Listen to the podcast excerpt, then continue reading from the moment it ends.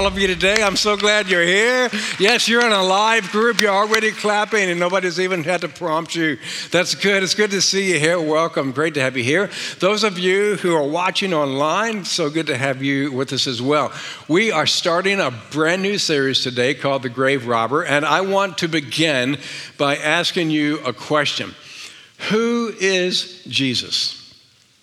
Who is Jesus? You know, if you were to ask that question to people out in your community, your spheres of influence, you'd get all kinds of answers to that. In fact, I encourage you sometime to do that. Just go do a little survey of your own. Ask people, who's Jesus to you? And you'll hear people say things like, well, he, he was one of the greatest prophets that ever walked on the earth, or he was one of the greatest teachers that ever walked on the earth. Or for some people, they say, well, I don't know who Jesus is. To me, he's nothing more than a curse word. And so people have all kinds of ideas as to who Jesus is. But who is Jesus to you? Who is Jesus to you? Well, I know that you would say that Jesus is God in the flesh, right? How many of you say, yeah, Jesus, that's, that's his God and he is in the flesh? And some people would say that uh, Jesus is God incognito, okay? He, he came to this earth and he was disguised as a carpenter for so many years. And, and some of you would say Jesus is the miracle worker. And, and all of those things are true. And, and I'm excited about this series because we're going to be looking at Jesus and the miracles that he performed. And I'm excited about this series and because I just know, I just feel in my spirit that, that God has some miracles that he wants to do in the lives of people in this church over the course of the next seven weeks that we're going to spend this time together.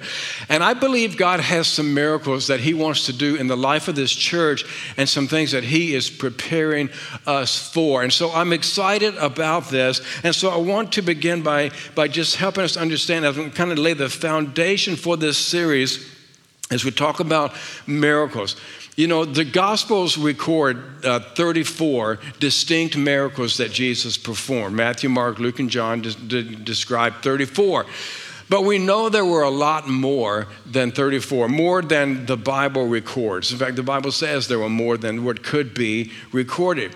In the Gospel of John are seven miracles that he records, and those are the seven that we're going to focus on in this series. And th- these miracles, they, they seem to go from like, like easy to difficult or from impossible to impossibilist okay? And and they go from hard to hardest.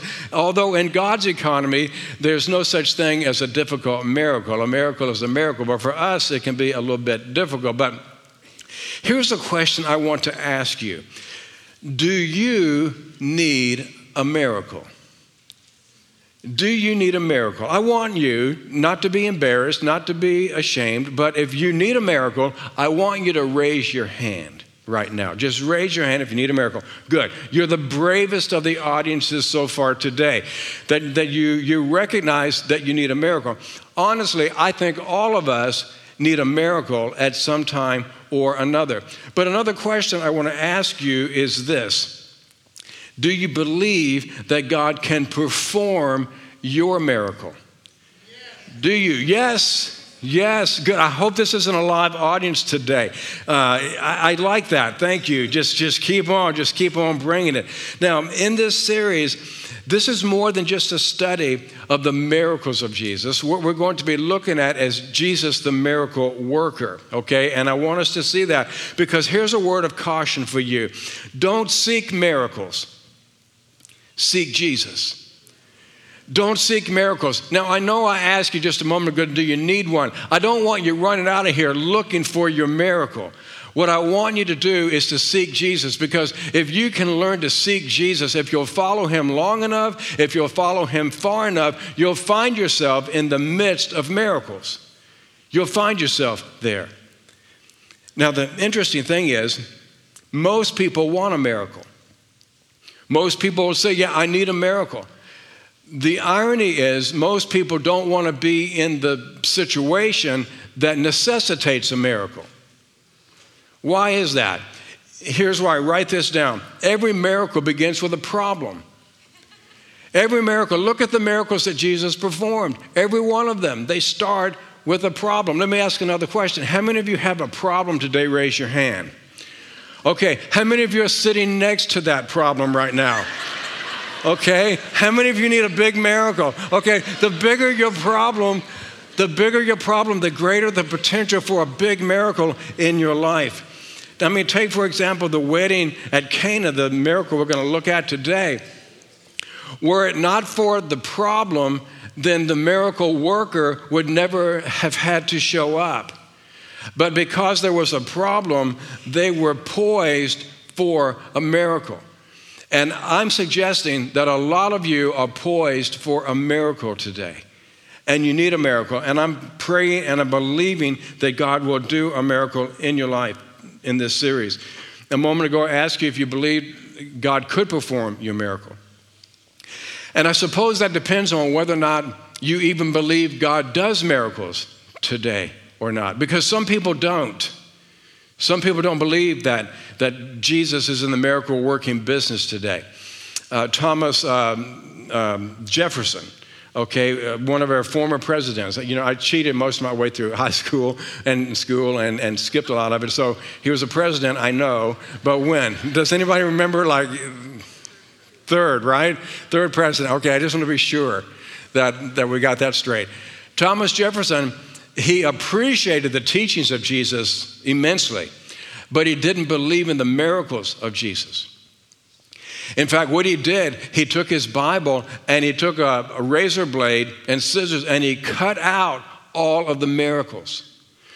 To where, if you were to read the Gospel of John, for example, when you come to the end of the Gospel of John in his Bible, it ends with Jesus being in the tomb, the stone rolled in front of the tomb. Because he doesn't believe that he resurrected from the grave. He didn't believe in the miracles. Now, I suppose if you follow that kind of a Jesus, then you have perhaps a, a, somewhat wise Jesus, but a very weak Jesus. And a lot of people today follow a Jesus that's very kind and very compassionate and maybe even wise, but he's weak and he cannot do anything for you. And so, my question is do you believe that God can perform a miracle in your life? One of the boldest statements that Jesus made was in John chapter 4, or 14 rather, in verse 12. And it's in this verse that he says, Whoever believes in me will do the works I have been doing. And read the rest of this with me. And they will do even greater things than these. That sounds almost like blasphemy, doesn't it? Except for the fact that Jesus himself said it. So, what does he mean? Well, I believe what Jesus means is that if we follow him, then we're going to do what he did. We're going to put the, the desire of the Father first and foremost in our life. That, that will be most important to us. We're going to care for poor people. We're going to, every opportunity we get, we're going to, we're going to point people to God. We're going to offend religious people along the way. And I think you're going to be an eyewitness to miracles. In fact, I think not only will you be an eyewitness to miracles, I think that you are positioning yourself to where you can actually be a catalyst for a miracle. Everybody say the word catalyst a catalyst, okay? Believe me when I say you are someone else's miracle. You are someone else's miracle. Have you ever looked at yourself that way? I dare you to turn to the person sitting next to you and say, You are someone else's miracle. You're someone else's miracle. Make no mistake about it. Only God can perform miracles so that He gets all of the glory. But as you will see, Nearly every miracle has a human element to it. Sometimes maybe you need to be like the priest of Israel who had to step into the water before God stopped the water and piled it up in a heap so that they could walk across on dry land. Some of you may need to be like one of the four men who carried the guy on the stretcher to the house and lowered him down through the roof so that he could receive his miracle. You may be one of those people. Some of you may be like the person by the pool of Siloam, and you've been uh, hoping and praying, and, and, but you couldn't get in the pool, and, and you need a miracle, and you need to cry out to God. But there's a human element, and this is what I want you to see. Write this in your notes. Sometimes you have to do the natural before God does the supernatural. Sometimes you have to do the natural before God does the supernatural. Now, as we talk about miracles, I want to give you a couple of warnings. There are a couple of hurdles that you may have to clear in order for you to track with me in this series and to even believe that God could possibly do a miracle in your life. One of those hurdles is skepticism. Skepticism. Our natural tendency is to explain away things that we can't explain.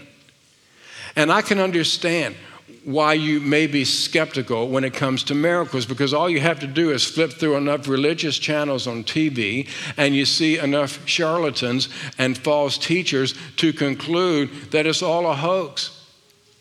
And you kind of throw in the towel on believing that there are miracles today. There's a fine line between discernment and skepticism. Discernment is, is being able to filter what is false with the help of the Bible and the Holy Spirit. And so you may need to filter what's false out there today with the help of God's Spirit and with the help of the Bible. Skepticism, on the other hand, is this skepticism is a predisposition toward disbelief and is prejudiced by a past event. In other words, you're, you're skeptical because you're already predisposed to not believe it because of past events or circumstances. I could give you personal examples in my life where I, where I could be very skeptical of miracles because of things, but I don't have near the time to go into it. And so what happens is skeptics will tend to throw out the baby with the bathwater. Let me encourage you not to do that. Don't, don't do that. If, if something doesn't pass the filter test with the Bible and the Holy Spirit, then spit it out. But don't let the existence of what is false keep you from believing what is true. Skepticism. The other one, and I fear this could be the one that could throw a lot of people, is disappointment. In other words, you don't believe in miracles because you've been disappointed in the past. I know in an audience this size that I could talk to a number of you who have prayed for God to do something. And not only did He not answer your prayer, you're beginning to wonder if He heard a word of it at all. And you're disappointed. And, and I would encourage you don't throw in the miracle towel just because you've been disappointed. Listen, I don't know why God doesn't answer some prayers. I wish I, I, did. I really do. I wish I knew why God says yes to some prayers and why He says no to others. I really wish I knew the answer to that. But I don't. And I'm not God. And what I do know is that God knows a whole lot more than I know. God sees a whole lot farther than I see, and He understands a whole lot more than I understand.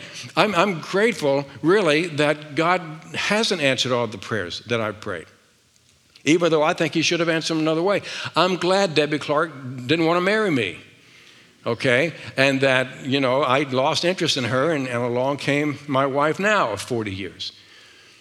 But there's so many things in, in the past to which, you know, I don't know why they turned out the way they did. But it hasn't stopped me from believing in miracles because miracles happen every single day. Miracles happen every single day. I'll prove it to you. How many of you feel as if you are sitting still right now? Raise your hand if you feel like you're sitting still. Okay, most of you feel like you're sitting still. Some of you are spinning around. I'm not sure what you had to drink before you came in here. But most of you feel like you're sitting still right now. That is an illusion of miraculous proportions. Because whether you know it or not, the earth on which you are living right now, this planet, is spinning on its axis at a speed of a thousand miles per hour.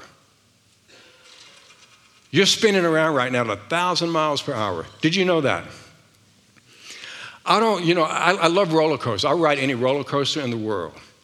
But I don't like to get on those spinning top type things because it makes me throw up. I don't even feel nauseous right now. But I'm spinning at a thousand miles per hour right now.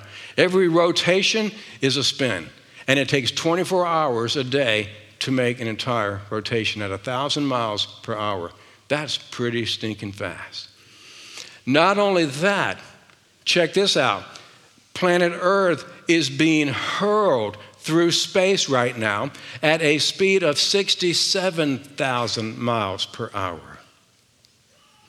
We're hurling through space at 67,000 miles per hour right now. That's pretty daggone fast. It's so fast, it's 87 times faster than the speed of sound. That's the speed at which we are traveling right now. So, even on days when you don't feel like you got much done, don't forget that you did travel 1,599,793 miles through space. No wonder you feel tired all of the time. you ever wonder, why am I so tired? That's a lot of space travel. Okay, you have a right to be tired. Let me ask you a question. When is the last time you thanked God for making that last orbit? I mean, I'll bet nobody in here has ever said, God, that was close. I didn't think we were going to make that 24 hour spin that time. We, we came up almost short. No, you haven't given it a second thought, have you? When's the last time you thanked God for keeping the earth spinning on its axis? My guess is never. And the thing is, we don't, we don't have any problem trusting God for all of the big miracles out there like keeping this planet in orbit at 67,000 miles per hour. We don't have any trouble believing that. The irony is, we have trouble believing God for the smaller miracles, like healing a sickness, like opening a door of opportunity, like removing a mountain of debt, like saving a marriage from divorce. I mean, stop and think about it for just a moment. Compared to keeping the planets in orbit, how big is your dream? How big is your problem? How big is your God? And we don't trust Him for those kinds of things. I know people, and so do you, who say they've never experienced a miracle. That's just ridiculous. I mean, nothing could be further from the truth. The truth is, you have never not experienced a miracle. You've never not experienced a miracle. You are surrounded by miracles. In fact, you are one. I don't have time to even go into the human body. I've got a bunch of notes here. I'm not even, I'm not going to go into it. I don't have time. Psalm 139, verses 13 through 14. You knit me together in my mother's womb. I praise you because I'm fearfully and wonderfully made. Every moment of every day, we experience the miraculous on a micro and a macro level. And yet, we many times don't even recognize it. And the greatest of miracles that you experience every day is the one you see when you look in the mirror. There's no one like you. You are unique. You're the greatest miracle.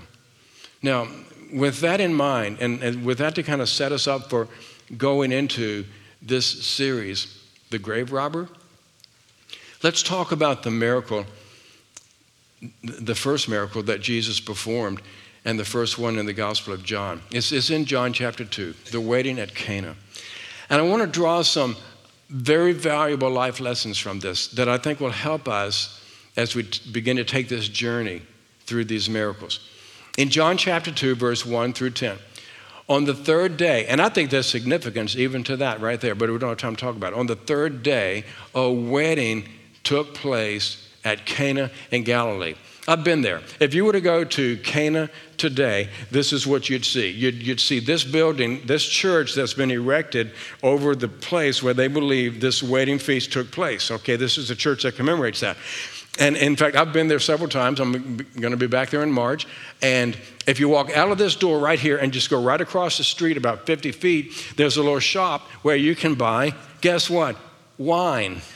Isn't that the greatest thing? Huh? Now, so I bought this. This is Cana wedding wine.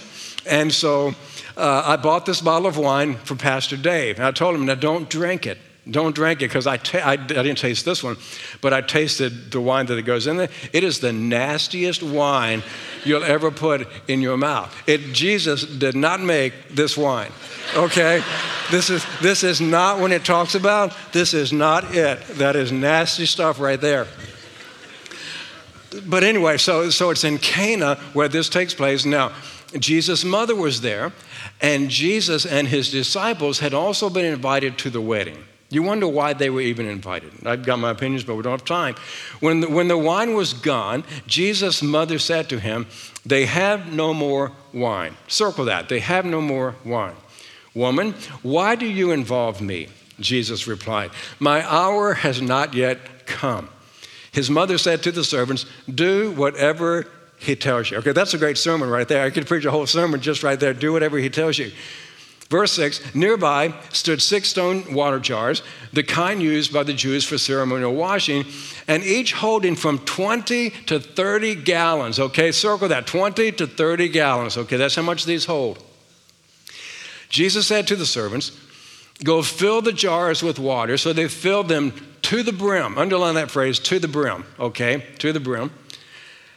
And then he told them, Now draw some of it out and take it to the master of the banquet. So they did this, and the master of the banquet tasted the water uh, that had been turned into wine. He did not realize where it had come from, though the servants who had drawn the water knew. Then he called the bridegroom aside and he said, Everyone brings out the choice wine first and then the cheaper wine after the guests have had too much to drink. But you had saved the best until now. In other words, Jesus knows how to make wine. Good wine. Now, think about it. For nearly 30 years, Jesus had been working in his father's carpenter shop. For as long as he could remember, he was referred to as the carpenter's son. Until this day, the third day of a week long wedding fest, when they ran out of wine, that the cabinet maker became the wine maker. Now, scripture doesn't tell us how, it doesn't tell us when, it doesn't tell us where Jesus recognized that he could even do miracles. But you have to know he must have practiced somewhere along the way, don't you think? I mean, if I were going to do a miracle, I'd want to practice it to make sure I could do it so I wouldn't make a fool out of myself. Okay? You have to know Jesus must have practiced somewhere. I don't know what he practiced. Maybe he practiced making furniture just by thinking about it. Maybe he turned water into milk, chocolate milk. I don't know. But you have to know he must have practiced something because now all of a sudden it's time for him to take center stage. And up until this point, somehow or another, Jesus managed to masquerade himself as a carpenter's son. When what he is, is a miracle worker. It's showtime. And I can just picture the Heavenly Father sitting up in heaven when Jesus is about to do this miracle. And, and I can just picture him nudging the angel next to him, watch this, you're going to like this. And, and, and so he turns the water to wine and he says, that's my boy right there, you know? And, and, and he probably turned to the other angel and said, and you ain't seen nothing yet. You know, he, was proud. He was proud like a father would be of his son hitting his first home run. Now, the question is, why this miracle? Why this place? You know, weddings were a big deal in Israel. Uh, a lot of people today go crazy. I, I, love simple weddings. If you ever ask me to do a wedding, just know I prefer much simpler weddings, not a lot of hoopla. Things go crazy, they get expensive. But anyway, not as bad as they were back in, in um, Jesus' day. There was a protocol that they followed. It, all started at the bride's home where the, the dad would, would usher, would escort the bride to the groom's home. And so they would go take this little stroll through town, and all along the way, crowds of people would, again, would, would follow because this was a community event, so they would all come that end up at the bride's home, and at the front door is where the marriage would take place. And then they would go inside and they'd spend a whole week feasting, eating and drinking good food and great wine. I mean, how fun is that? And they wouldn't take a, a, a I want to say vacation, they wouldn't take a honeymoon because this, this was kind of it. And the, and the groom's family paid for the whole thing. Now, they run out of wine.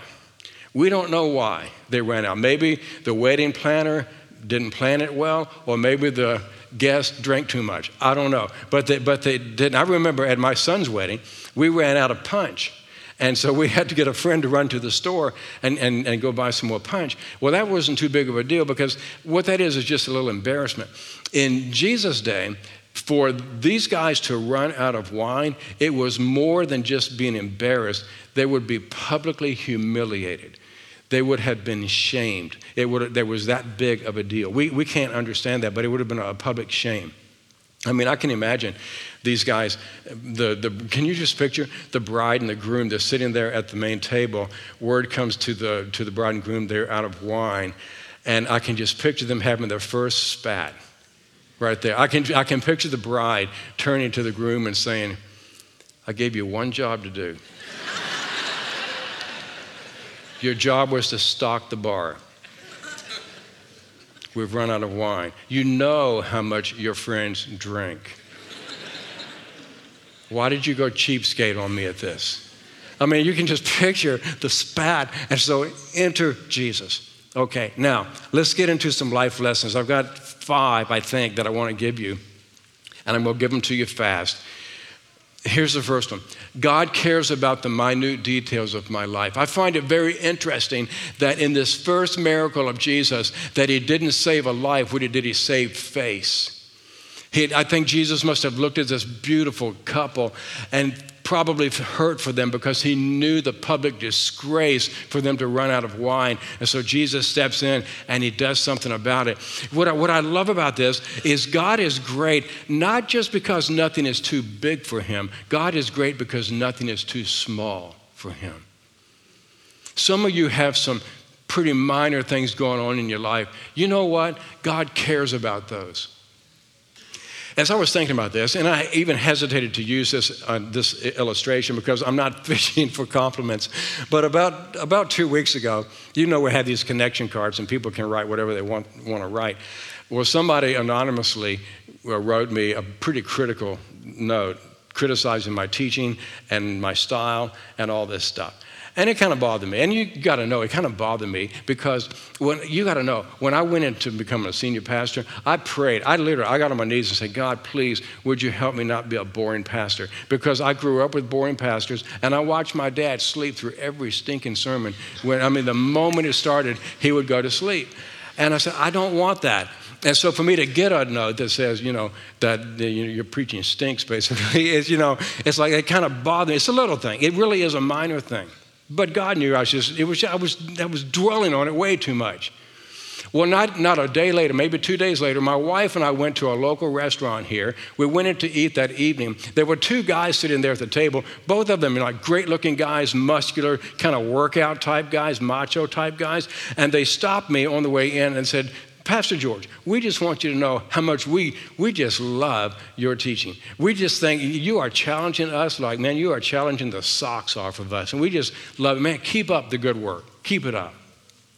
Now, I don't know if, if God, I know God knew what I was thinking. I know God knew I was dwelling on that way too much, but I don't know if God uh, orchestrated it for us to go to Applebee's. And I don't know if God orchestrated for those two guys to be sitting there and to say what they said. But somehow, in my mind, in the back of all of it, somehow God's performing his own little magic trick. Why? Because he cares about the minute details of your life. God cares about that stuff. And, and so you've got little things going on in your life, minor irritations. God cares about that. Here's number two God may use me as a catalyst for a miracle in another person's life. Remember, you are someone else's miracle. God may want to use you as a catalyst. If you read between the lines in this story, it seems like Mary is pushing Jesus and Jesus is resisting. That's what it appears to be like. She wants him to take center stage, and he's not quite ready to do it yet. Maybe he's waiting for a word from his father or something. He seems hesitant, but why? Scholars have debated as to why he seemed to be hesitant to do this. And here's something just to think about. Maybe Mary didn't know that the moment Jesus performed his first miracle, it would set, it would start the countdown clock to his crucifixion. And maybe she didn't know that. I, I don't know. But Jesus knew it full well. He knew that this would trigger the countdown to the crucifixion. Now, I'm not suggesting that Jesus didn't believe in himself. But what I'm am, am seeing in this is that his mother, because of her nudge, she was the catalyst to to get Jesus to step into his mission, to step into his destiny, to step into his purpose for coming. Now, the reason I say that is this with five words, Mary nudged Jesus into this. Five words they have no more wine. That was it. And then, of course, Jesus then responds to his mother Woman, why do you involve me? My hour has not yet come. Okay, now, you ladies out there, you moms, if you've raised kids, if you raised sons, how would you respond if you said to your son, Son, take out the trash? And your son turned to you and say, Woman, my hour, why, why, why, why, are you involved, why are you concerned about this? What concern of this is yours? My hour has not yet come. Okay, now, I was raised in the South, okay? I was raised in the South where if I spoke back to my mom, I got slapped up beside the face, okay? I mean, I can just hear me now saying that. I can hear my mom saying, oh, oh no, Oh no, your, your hour has come all right. your, your hour, in fact, your hour is right here now. You better get settled in for about an hour of switching. My mom used to go out in the backyard and take a switch, and she would run her fingers up the, and, and to, to break the leaves off, and she would tan my legs. And I could just hear her now. Your hour has come all right. So, so what we have to understand, this sounds like Jesus has been horribly disrespectful. He's not being, he's not being disrespectful.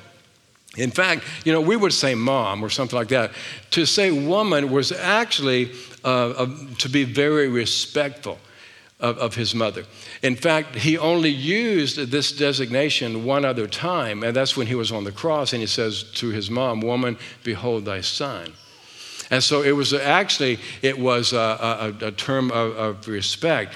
And, and we notice that Jesus doesn't ignore his mother's request and nor does he ignore the need of the wedding guest.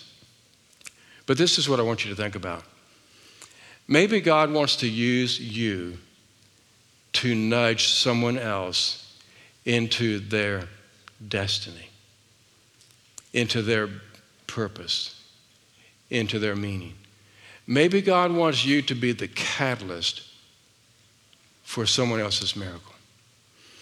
I, I, thought about that, and very quickly my mind went right back to I was sitting in my, eh, I was, I was working on a master's degree at Kentucky Christian University, and, and Roy Lawson, this is what he said. It's etched in my memory. This is almost verbatim.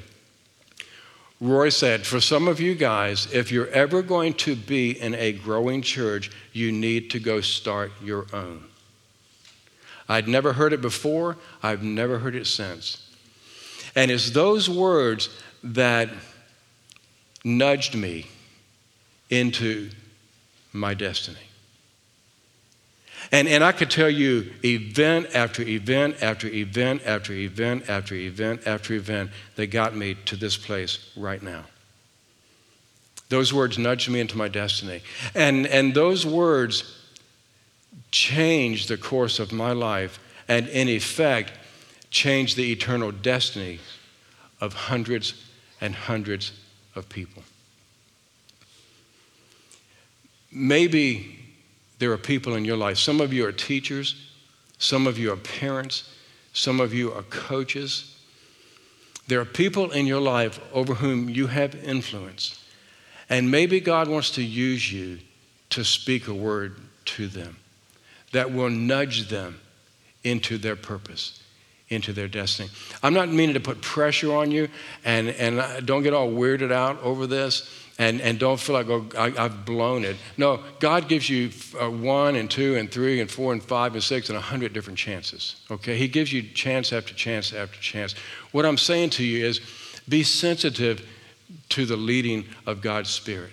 If He encourages you, nudges you to nudge someone else. in, in fact, honestly, this whole series that we're doing right now, The Grave Robber, you know how, how come we're doing this?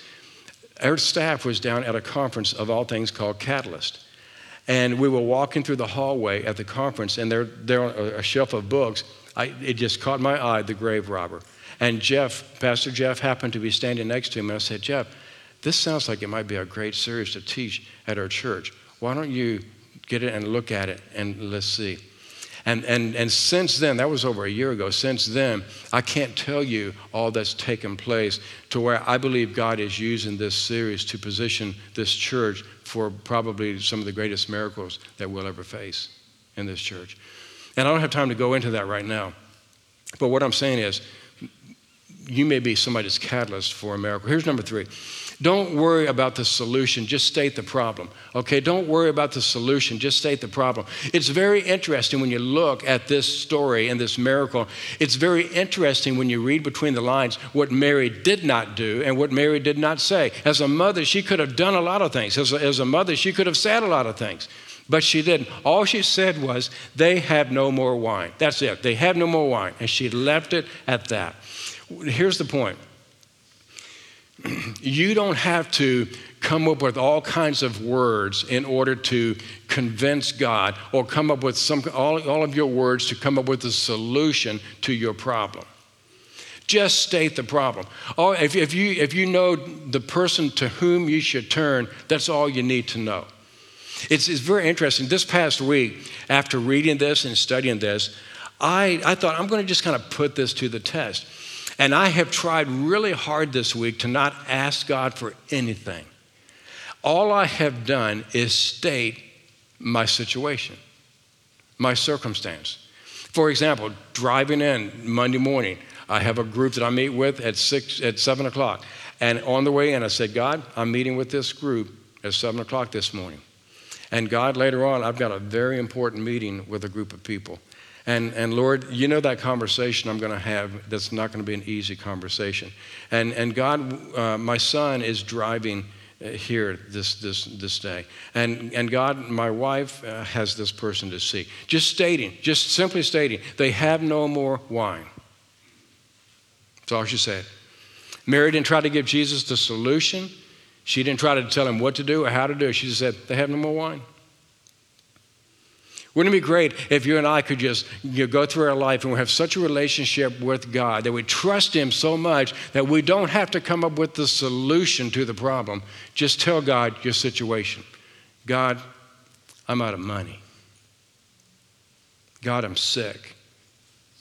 God, my relationship is falling apart. Just tell Him. They have no more wine. Don't worry about the solution, just state the problem. Number four, God shows up when we run out. God shows up when we run out. I love this in verse 7. Jesus said to the servants, Fill the jars with water so that they, so they filled them to the brim. Remember, there were six jars, right? And they contained somewhere between 20 and 30 gallons apiece. So, altogether, that means that there was 120 to 180 gallons of wine, okay? Nobody is going to drink that much wine. Why did Jesus make so much of it?